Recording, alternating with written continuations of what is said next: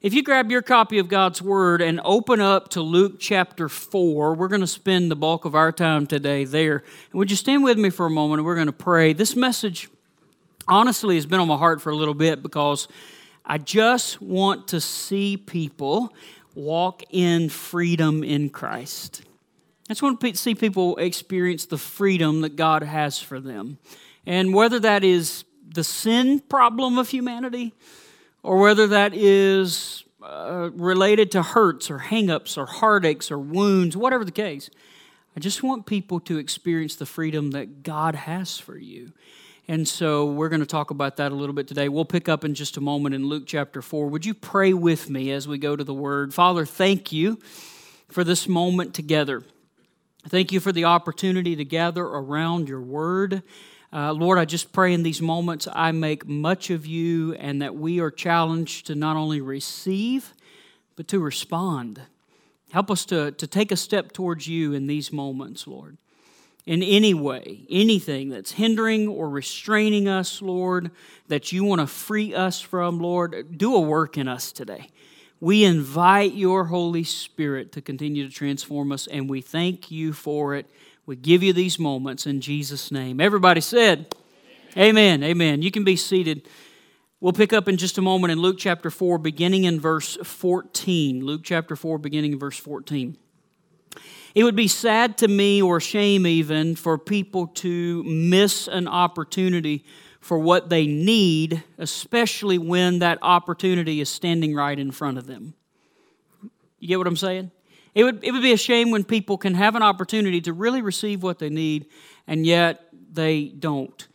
Luke chapter 4, picking up in verse 14, the Bible says Jesus returned to Galilee in the power of the Spirit, and news about him spread through the whole countryside. He was teaching in their synagogues, and everyone praised him.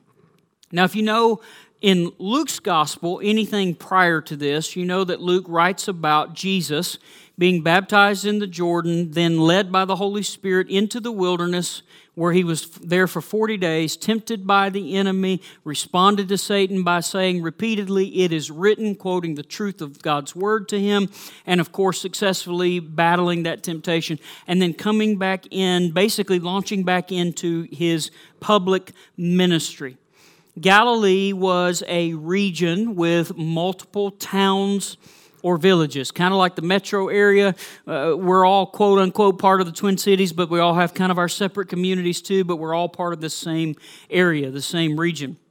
Now, Luke gives indication that this was the first stop that Jesus made after coming back from that wilderness experience.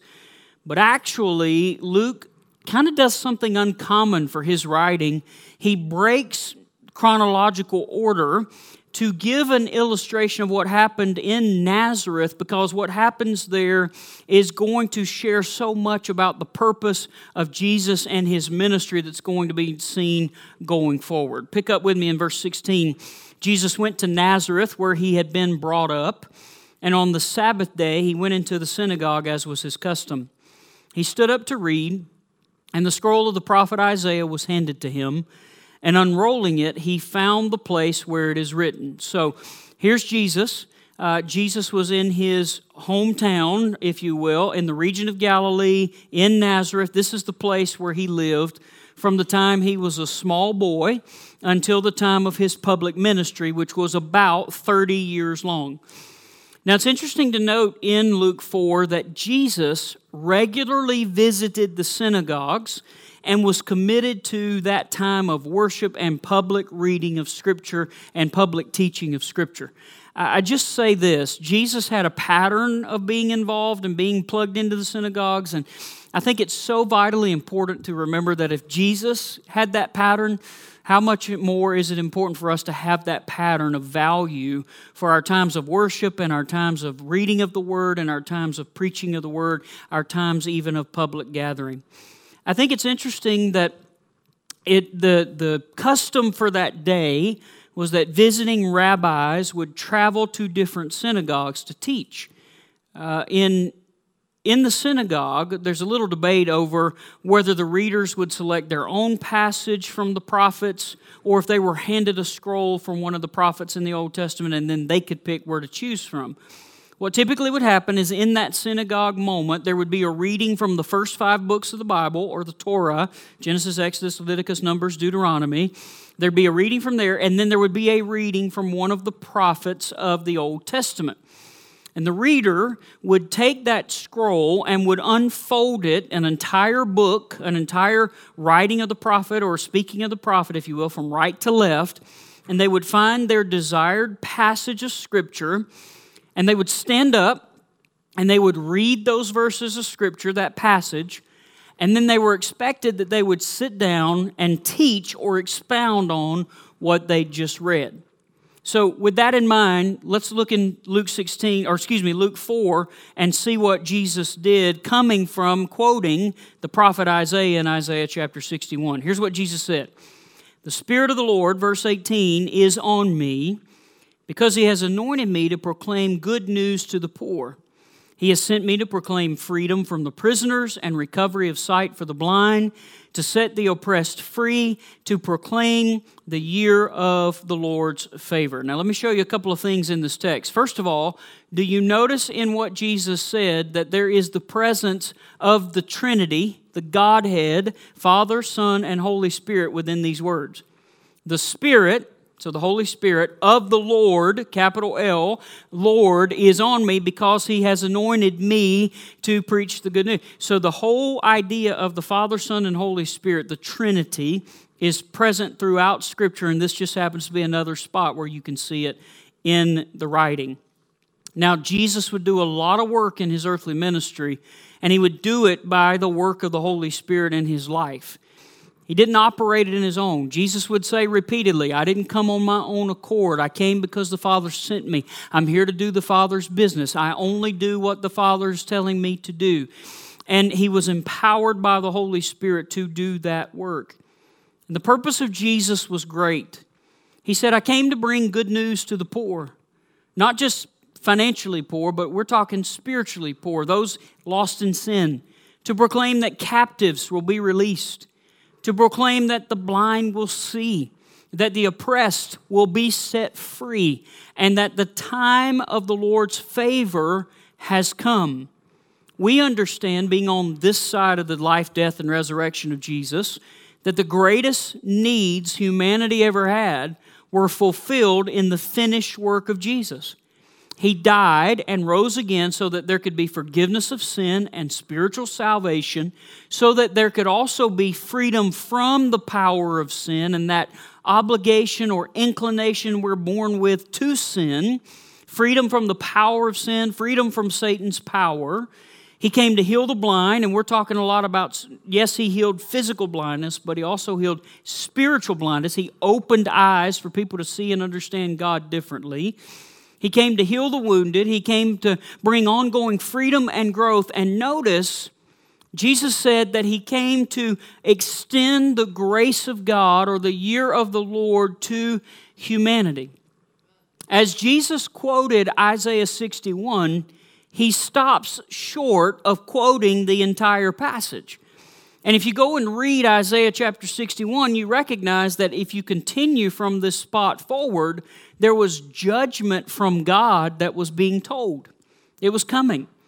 So, what Jesus does in this moment is not to focus on the judgment. He focused on this is a season of grace. This is a season of opportunity that God wants to extend an invitation to people for them to know God and to be free from sin.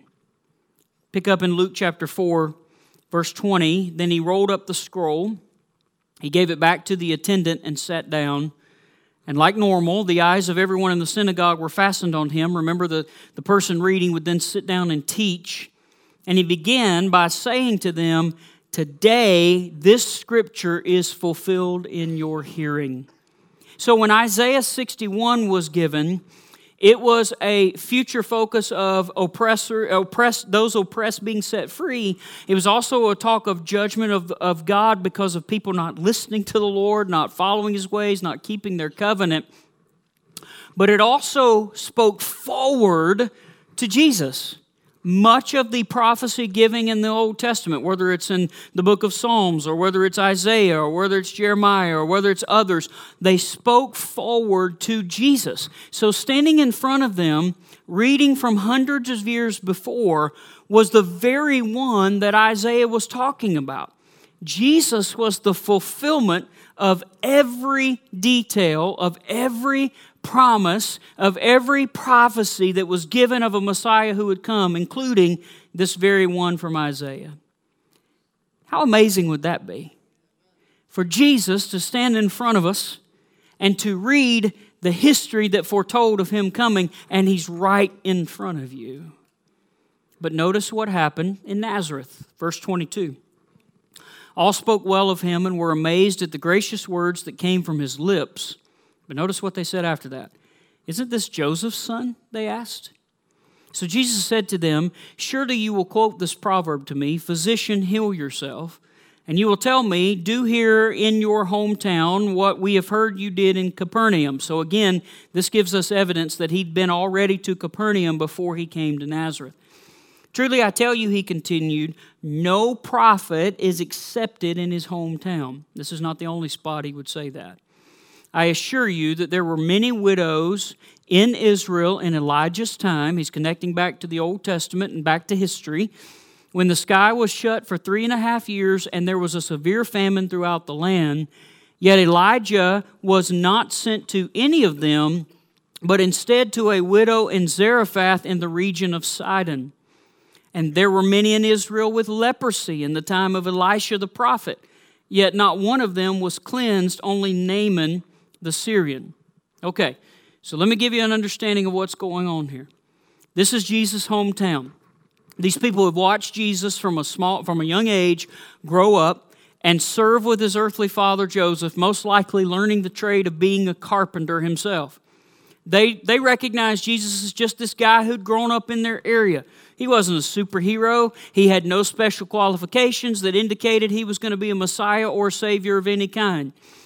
And, and these people were aware that they lived under Roman oppression, and the government of Rome was very heavy on them. And there was assumption in their hearts and in their minds that when a Messiah figure would come, because they believed the Messiah would come, they just simply had it confused as to what his purpose would be. They thought, okay, he's going to come and he's going to free us from this Roman oppression and set up this government that's favorable to us immediately right here. And so when they took that into consideration and they looked at Jesus, they said, Who is this guy? Who does he think he is? Isn't this the same one who's just grown up before our eyes? Isn't this Joseph's son? The familiarity of people with Jesus kept them from believing that he could do more than just be another human being. And Jesus knew that. He knew the conditions of their hearts, he knew their doubt, he knew they were curious, but they weren't genuinely interested. So he goes one step further in Luke 4. And he says, Okay, let me take you back to history. There have been other people who were Israelites, who were Jewish people, and God wanted to do a work in them and through them. But they didn't believe and they didn't receive and they wouldn't allow God to do his work. So instead, God did his work in other people's lives. And the people that God did the work in were people that were considered foreigners or outcasts or less than in society. So you can imagine in this moment in the synagogue, Jesus is making these people mad by basically saying, You've been rejecting the work of God all along. And because you've been rejecting the work of God and not receiving the Word of God, God chooses to do His work in other people, other people that you couldn't care less about. The people that you despise are the very people who are actually receiving Jesus and receiving the work of God in their lives. So here's the people of Israel they rejected the prophets, and then they also rejected Jesus the two greatest means of God to speak to humanity the prophets and Jesus, the, the written word, if you will, and the living word. And they rejected both of them so other people would receive Jesus and believe in him because of their faith in him, even when the people of Israel did not believe. So the offense with this people was not that God wouldn't work. They believed God would do something. They, they knew the words of the prophecies. It was that they didn't believe God's work was coming. through this man named Jesus. Notice the response of the people, verse 28. All the people in the synagogue were furious when they heard this.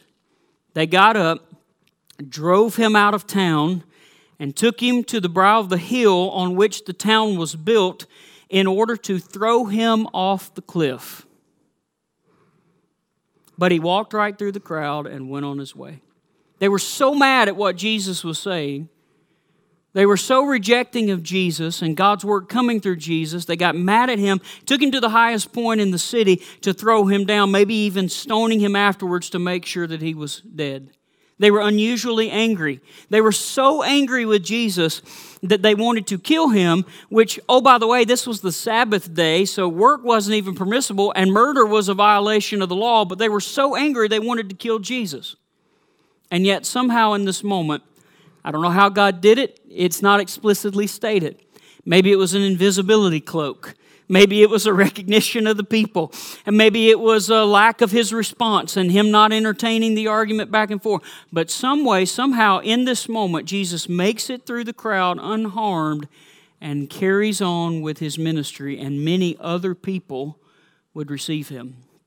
This is why later people would be so upset about uh, Samaritans and any kind of Gentile, any non Jewish person. But Jesus, if you study his ministry, he was good about going the extra mile to reach any and everyone, even the people that were ostracized and criticized in society.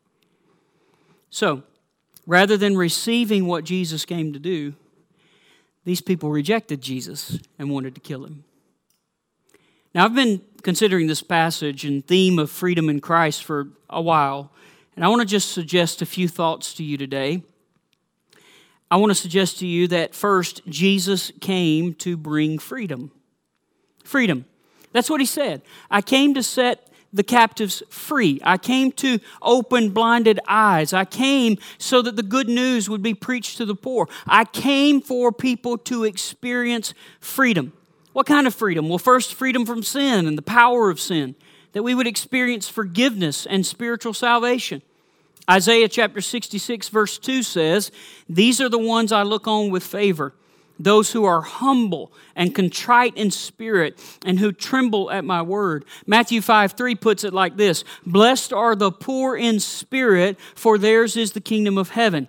Jesus came so that anyone who would believe and anyone who would honestly and humbly come to him and say, I'm a sinner, I'm flawed, I'm broken. In and of myself, I will never measure up to God's perfection, to God's glorious standard. He came so that anyone who would do that, who would come to him and pray and admit their sinfulness, could be saved and set free, and lives could be changed. He came to free us from the power of sin as well. So it doesn't just mean that he came to forgive us of our sins past, but it means now we don't have to give way to that sinfulness in our lives. Let me explain it this way.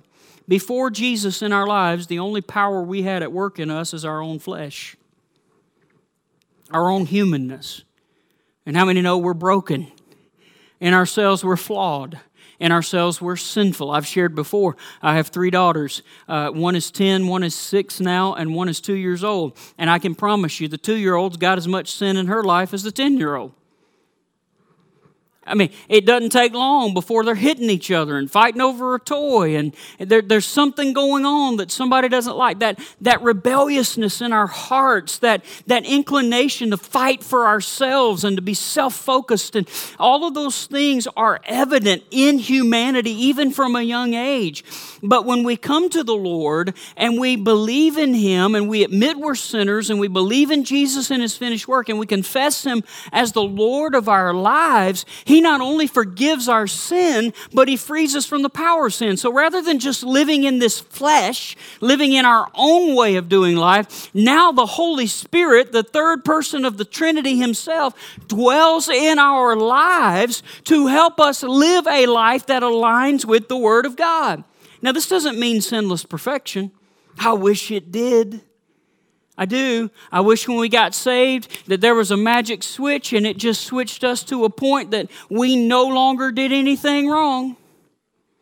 Come on.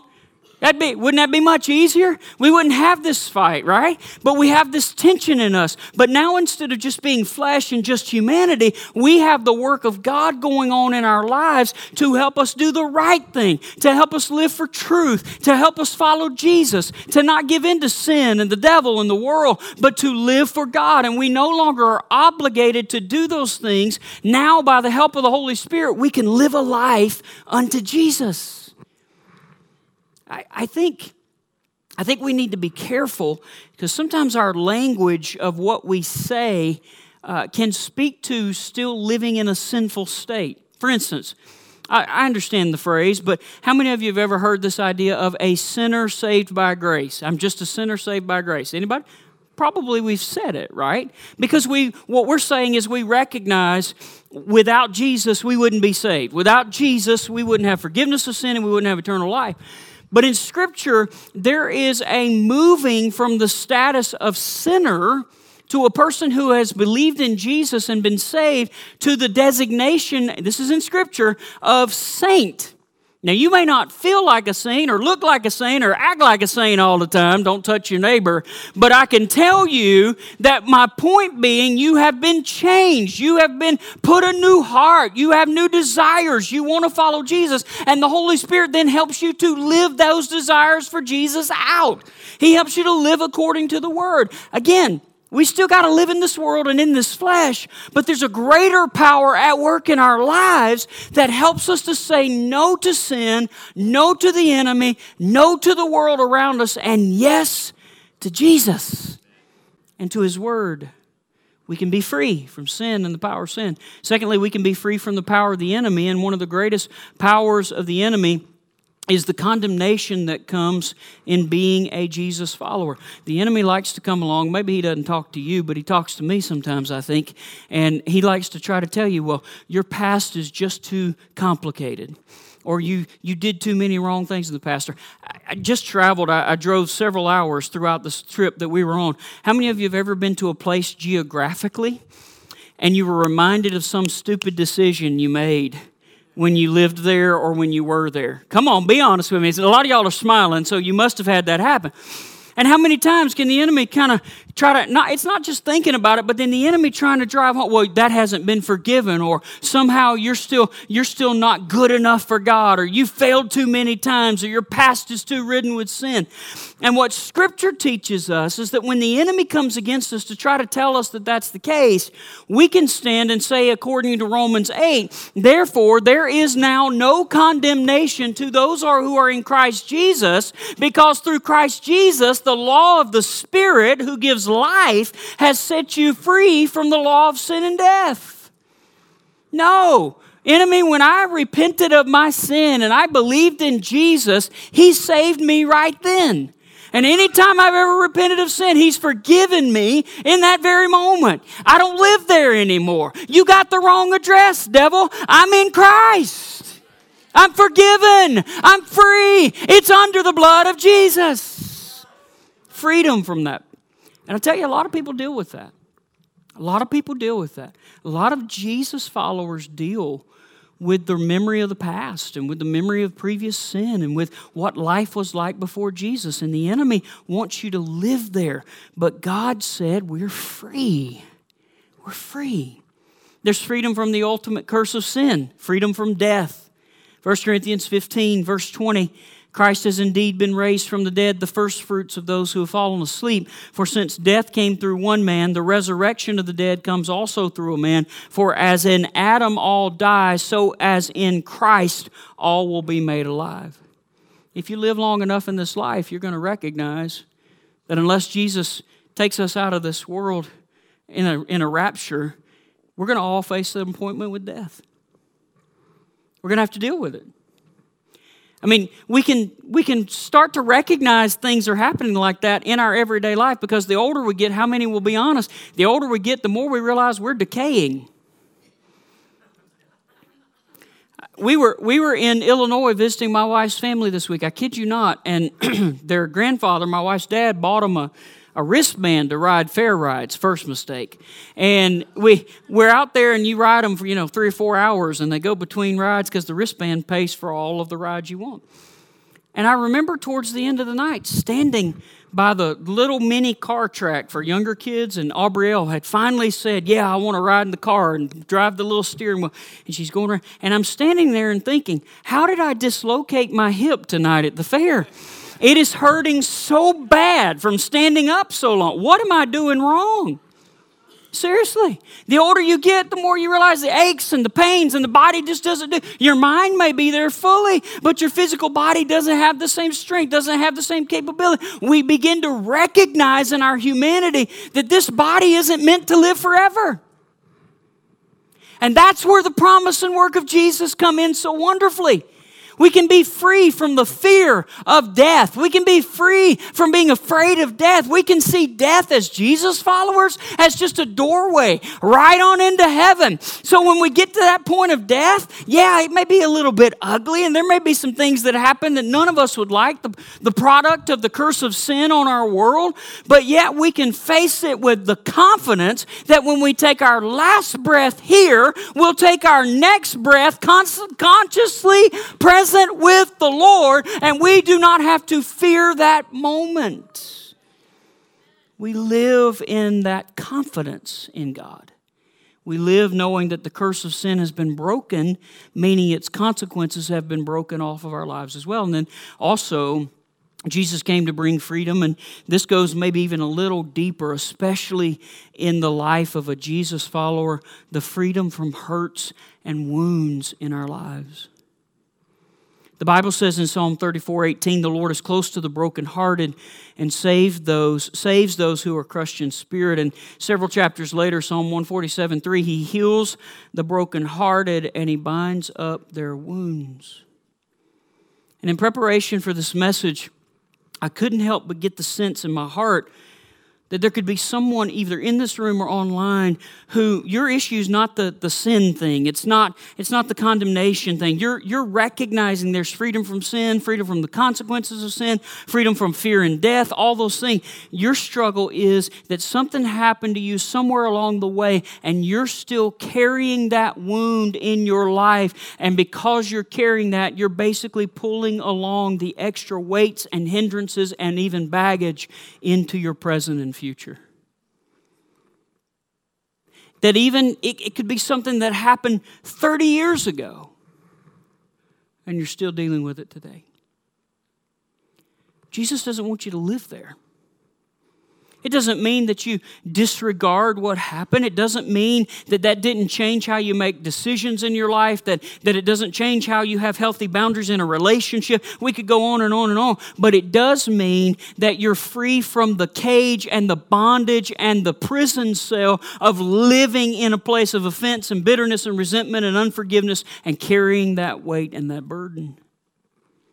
How many prisoners in their right mind? If somebody came up to them today and turned the key and opened the door and told them to go free, how many prisoners would stay in the cell? Jesus is saying, I've made it possible for you to be free. You can be healed. You can be whole. You can have the power to get past whatever this is in your life. Uh, when, when I say let it go, I'm not saying let it go in your own power. I'm saying to you today that God can help you to release those things in your life. There's freedom. Secondly, today, not only did Jesus come to bring freedom, Jesus came to bring freedom to all people. And so, whether we're talking about sin and the power of sin, or whether we're talking about condemnation, whether we're talking about the ultimate curse of sin and death, or whether we're talking about freedom from hurts and wounds, Jesus came to bring freedom for all people red and yellow and black and white and rich and poor and everything in between. There's no past too big, no sin too powerful, no hurts too deep and great that Jesus can't change your life life. Period. So here's the question that I keep coming to as I've been thinking of this passage, because here's Jesus. He's the one who came to bring freedom to the captives. And he's standing before this people and fulfillment of Isaiah's prophecy, and yet they reject him. And I wonder today how many people are walking in some form of bondage or captivity when they don't have to be. I've put it this way Are some Jesus followers saved but not free? See, I believe Jesus came to bring wholeness to our lives. One writer said it this way Jesus' ministry on earth and Jesus' ministry in general was designed to meet every human need. Every human need. It's interesting because we believe in Jesus and we believe in the scriptural narrative about Jesus. We recognize the historical accounts of Jesus' work, his finished work. We recognize the significance of his work to our spiritual lives. We call on him. We confess that he's Savior and Lord. We believe that God raised him from the dead. We confess with our lips that he's Lord of our lives. And we believe in those moments that God has forgiven us and freed us from anything of our past. We believe God takes care of the sin issue. In that moment, in that moment of salvation, we're believing God for the greatest need we could ever have in our lives. And if He can do that, if He can do what only He can do, and we believe Him to be free from sin and have the promise of eternal life, what else can He do in our lives? I mean, we're, we're believing Him for the, the whole thing here with salvation. And yet we hold on to all of these pieces in our lives. And Jesus said, Wait a minute, I freed you from sin and I've given you salvation and eternal life. How much more can I deal with all of those little things? I say little thing. They're big things, but they, they're little things in the grand scheme compared to salvation. How much more can God help us to be free from those things in our lives? What happens after we pray the sinner's prayer and believe in Jesus and confess we're sinners and that He is Lord and are saved? Here, here's what I want to get across. I hope that you'll hear me today. Uh, I've said it before, but I want to repeat it. Salvation is the beginning of life as a Jesus follower. Salvation is the beginning. Someone say beginning. Say it one more time beginning. Salvation is the beginning of a life as a Jesus follower. That isn't the wherewithal, that isn't the one moment when we decide to follow Jesus. We're opening our lives up to the greatest, abundant, full life in Christ that He died to give us. There's so much more that He wants to do. Let me show you in Scripture. Uh, with, a, with a very familiar verse of scripture, the proof that it's, it's not just salvation, but that's the beginning of what he wants to do. Philippians 1 6 the Apostle Paul said, And I am certain that God, who began the good work within you, will continue his work until it is finally finished on the day when Christ Jesus returns. Notice this I am certain that God, who began the good work within you, so even before salvation, the Holy Spirit is convincing us, convicting us of our need for God. And then there's the, the rebirth or the regeneration. We call it salvation, okay? When we confess Him as Savior and Lord, confess that we're a sinner and believe in Him. So there's the good work He began, that's salvation. Then He will continue His work that's the scriptural work of sanctification or this progressive, ongoing process of our lives, our thinking, our behavior, our words becoming more like Jesus. We're on a growing track, right? Hopefully, we are. We, we, he will continue his work how long? Until it is finally finished on the day when Christ Jesus returns. So there's salvation, there's sanctification, there's glorification. We were saved, we're being saved, we will be saved. There is this ongoing process of work. Salvation, He began the good work, is just the beginning. Just the beginning. There's so much more that God wants to do. There's this ongoing process in our lives of pruning and refining and transforming and it happens the rest of our life on earth. I said earlier, I wish we were just perfect when we got saved. But truly, the graciousness and mercy of God is the fact that He saves us, knowing there are a bunch of layers within us that need to be peeled back. Knowing that we aren't perfect, that we're still going to blow it sometimes, and we still got some things going on in our hearts that need to be changed. I think of an onion. Anybody like to eat onions? You really like onions back there in the back. All right. So we have this rule in our family, in our marriage, that if Amber is going to eat onions, she lets me know. That frees me to know a couple of things. Number one, when I go to kiss her later, there's going to be some onion breath. I'm amazed. Same thing happened first service. Everybody got dead quiet, like, wait, our pastor kisses his wife? Like, this is not a newsflash. I have three kids. I mean, things happen. You know what I'm saying? So, so I know I'm going to have onion breath. And secondly, it lets me know I might as well go ahead and eat onion too. Because it's not like, it's not like, I mean, I'm going to get onion one way or the other. You see what I'm saying? I think about the layers of an onion. If you've ever cooked with an onion and you bought a whole onion, you know that it's, it's kind of in layers. And as that onion is cut, uh, there's beginning to be more and more of a revelation of just how stinky it is. How many's ever cut an onion and you started having these little wet spots in your eyes, crying and tearing up? I think about that onion when I think about the ongoing work of God after salvation, because it's after salvation that He begins to peel back these layers, and it's like He takes it a layer at the time. My goodness, if God dealt with everything in our lives that needed to be fixed at one time, we'd be in trouble. He, he saved us knowing there's a lot of layers, and He peels back these layers. And with each layer, there comes a revelation of just how sinful we can be on our own, and just how hurt we've been, or just how painful things have been. And there can be some smell to it, and there can be some tears to it. But it's the work of God in our life bringing freedom from things that don't belong in us. I would say it this way too many Jesus followers walk around carrying too much stuff that Jesus wants to free us from. Too many Jesus followers are living below the level of life and freedom that Jesus intended.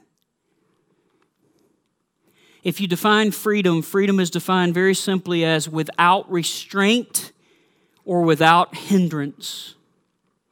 This idea that nothing is impeding process and progress. Uh, the, the, idea that there's nothing stopping, there's nothing dragging you down. Uh, I think of runners. I don't run, but I think of them a lot. I think of them as I drive by on the road. And I think I've even said out loud, with my windows up, not down, I think I've even said out loud, good for you, man. Keep running. Keep running. If you see me running, you should run because that means I'm convinced that something's chasing me I can't take. Hey, I commend you if you run, that's great. But I think about runners, and I think about, without having done much of it, I think about all the things they take into consideration, whether it's a sprint or whether it's a long run, a marathon, all the things they take into consideration. What's going to weigh them down? What's going to create drag and resistance to them running? What's going to change the aerodynamics? I mean, you think of swimmers in the Olympics, same thing. Some of the practices and patterns and behaviors that they do leading up to those moments, it all has to do with how does it lighten me up to make sure I can can keep going faster than everybody else so that I can endure, right? So, the idea of freedom is to not have restraint, to not have hindrance, to not have anything bogging us down, to not keep carrying baggage from whenever it was in the past, or sinful things, or condemnation, or wounds and hurts, to not carry those things in the present and the future that actually limit what God wants to do through us. John 10 10, Jesus said, the enemy comes to steal, kill, and destroy. He's the one opposed to you, but I have come that you might have life and have it more abundantly or have it to the full. And, and I don't know what you think about when you think about life abundantly or life to the full, but I can say this much. I don't think it's walking around with a bunch of burdens and hindrances on our lives when we can be free. Free. So, why do Jesus followers live below the level of freedom that Jesus intends? Let me give you four things real quick and we're going to wrap up. Number one, Jesus followers, if not careful, will go back into the sin that they've been freed from by God. Galatians chapter 5, verse 1 says, It is for freedom that Christ has set us free. Stand firm then, and do not let yourselves be burdened again by a yoke of slavery. If God has set you free, don't put that burden back on your life. You say, Well, I'm weak and I'm human and I've got these struggles, i have got this temptation. We all have temptations. In fact, Scripture says there is no temptation that has come over you that is not common to man. We're all going to deal with temptation. It's one thing to be following Jesus and be tempted, it's another thing to deliberately give your life back to that way. And so the Apostle Paul to the Galatians says, don't go back to thinking, and, and in, that context, it was, don't go back to thinking, number one, that you can save yourself and that somehow you can earn yourself a way to God by doing all of these things that the law has, because you can't keep the law. The law proved we're, we're imperfect. Okay? And then, secondly, don't get tied up again to the sin you've been freed from. And I think there's some practicality here. There's, there's our personal self will, and there's the help of the Holy Spirit. The self will part is, and I'll use the same example I used earlier today. If someone in this room has been set free from alcoholism and is no longer an alcoholic, then they will not go back to the places to hang out with their alcoholic buddies. Uh, it's, it's a practical thing. We don't put ourselves back in the environments, back in the friend circles, back into those things to have to face those things. We don't create temptation ourselves, right? We're going to face temptation, but let's not throw ourselves back into the wolves here. You with me? So there's a little bit of self will, and then there's the help of the Holy Spirit. He's always going to lead us in truth. He's always going to lead us by the Word of God. He's always going to help us to say no to self, no to the world, no to sin, no to the enemy, and yes to Jesus and His Word. If, if you believe that you cannot say no to sin, you are actually contradicting the Word of God. I don't mean that we never have a flaw. I don't mean that we never fall short. I think we all still fall short. That's not what I'm saying. I'm simply saying this idea that we can get into a moment of temptation and not have enough power to face it, that's false. The scriptures declares that that Holy Spirit is at work in us now and he helps us to overcome those things. And I'll tell you, sometimes it's a progressive journey. It's, it's not always that everybody gets saved in that moment. They no longer have a struggle with any of that temptation. Sometimes it takes some time, and it takes the work of the Holy Spirit pruning and bringing out fruit in our lives. And you look back in months or even years and you say, you know, that thing I used to struggle with, that thing I used to be tempted by, it's not the same in my life anymore. God has been bringing freedom to me from these things. So we don't want to go back to the sin we've been freed from. Secondly, we need to understand that proximity compared to intimacy with Jesus are two different things. In our text today, people heard Jesus, they were around Jesus, they took residence in the synagogue when it was the day to do so, and they could probably have likely shared much of the Old Testament.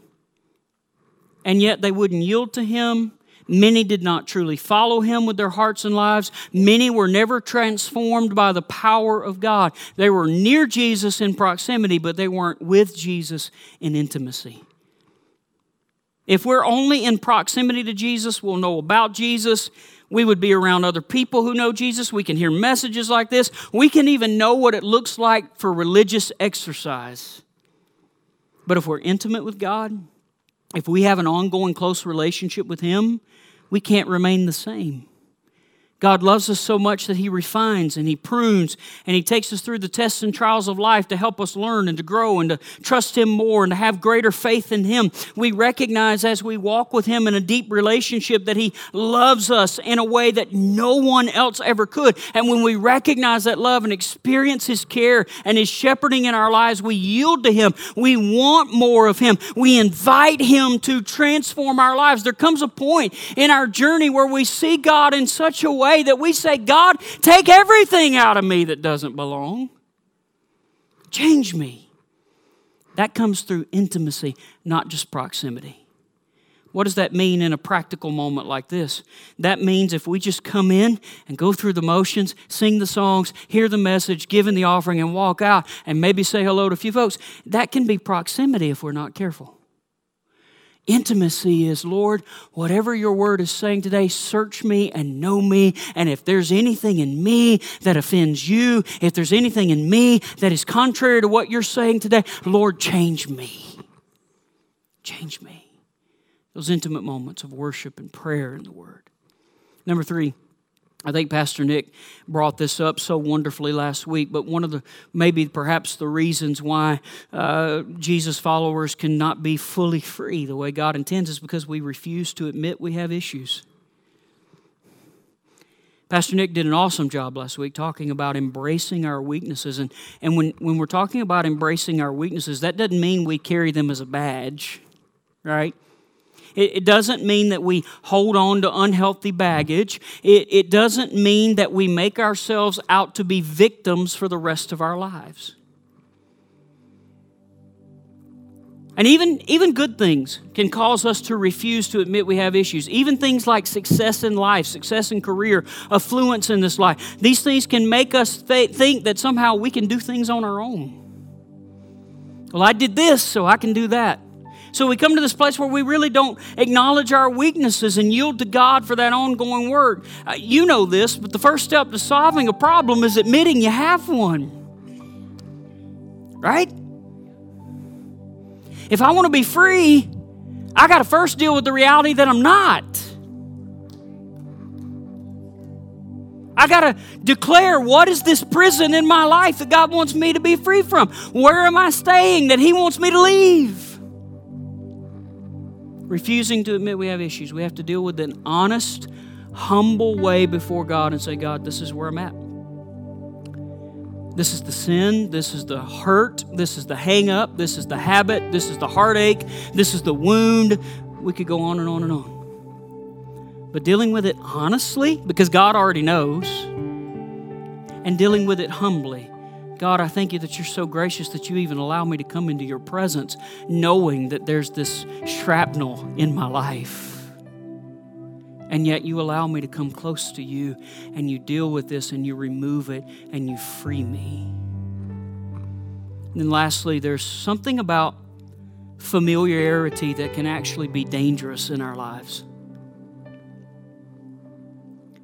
I, I see husbands and wives sometimes struggle with familiarity. You live with someone long enough and you kind of get in your patterns and, and so people are so familiar that they, they don't date the same way, they don't show love the same way, they don't express encouragement the same way, and those things can, can fade. And sometimes I wonder if Jesus followers have heard it all before, and so we kind of go on like we're not hearing anything new. Hey, you're right. Jesus wants to free us from sin. Jesus wants to heal my wounds and my hurts. Yeah. Great. We hear of freedom, but we don't realize our own issues. We hear of freedom, but we think it's somebody else who really needs it. We don't want to acknowledge sin. We don't want to acknowledge our struggles. We don't want to acknowledge our heartaches and our hangups and our worries and our doubts and our fears. We've lived in this, this bondage, this cage for so long that we don't even think realize we need freedom. It's just normal. And all along, God is saying, "Hey, I got some things in your life. I want to, I want to take them out. I want to remove these things. I want to help you walk in a greater freedom than what you're walking in right now." I don't even know that this is all of the conversation. I, I, don't know today that we've unpacked everything there is to say on this topic of Scripture. But what I do know is Jesus, just like he did in the synagogue in Luke chapter 4, is standing before you offering freedom to the captives if you'll take advantage of the opportunity. He will bring freedom, He will bring healing, He will bring forgiveness. He will bring you out of that bondage, out of that prison cell. He will lead you in the way of freedom. Freedom. I want to ask you today would you stand with me if you're in the room?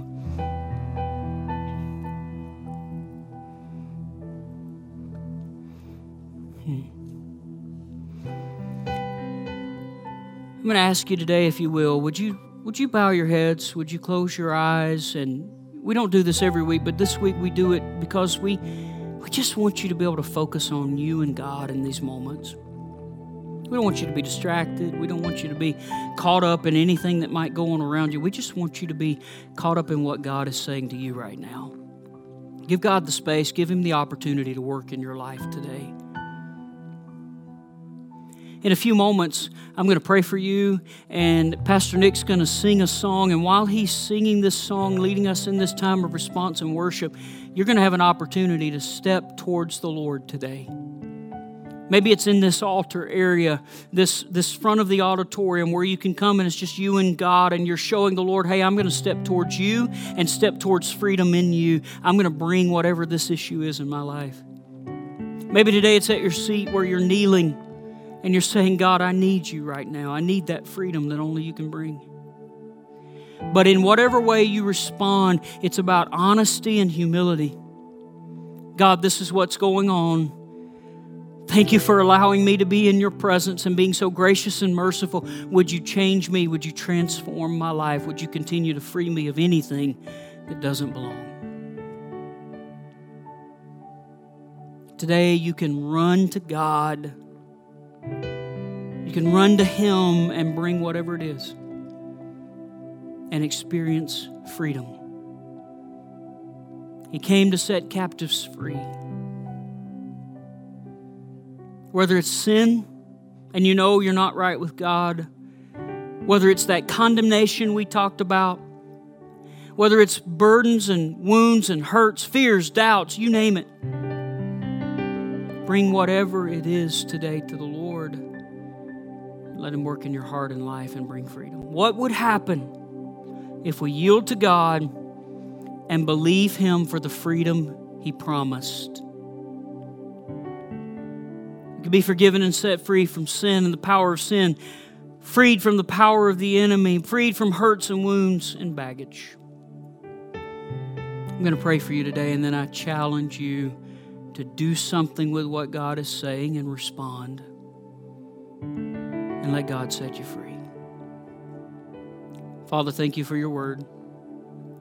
We run to you today with our lives. We run to you today with hurts, with hangups, with habits, with heartache. We run to you today with sin. We run to you today with condemnation. We run to you today in our weakness, declaring we need you, O Lord. We run to you today so that the door of our captivity be flung wide open and we can walk free. Not carrying baggage, not pulling weights and resistance, but Lord, truly being free.